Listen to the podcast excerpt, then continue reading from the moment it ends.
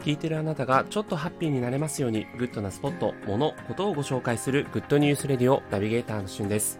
今日あなたにご紹介するのは、熱海にあります風和というオーシャンスパについてご紹介いたします。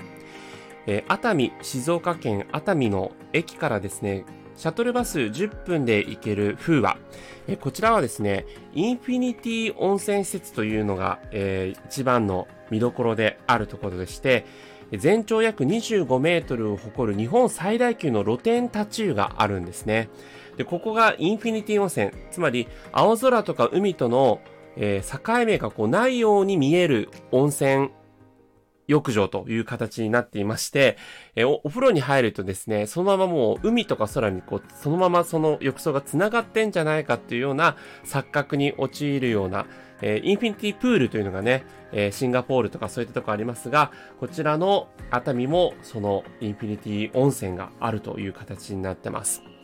で、このインフィニティ温泉以外にもですね、休憩エリアのところが結構充実していまして、まあ、それこそ大きな窓のふもとにですね、えー、青空がバーッと広がったところに、えー、横たわれるソファーとかがいくつもあったりとかして、非常に、えー、お友達、カップル、ご家族連れで、一日中入れるような、そんなスポットになってます。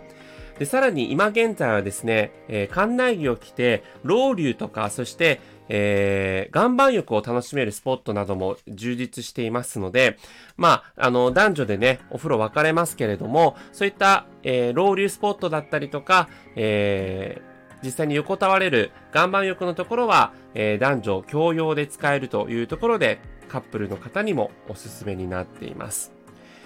えさらにですね、その施設内には、えー、ハーバーズというレストランがありまして、えー、そこでランチだったりとかディナーとかも楽しめます。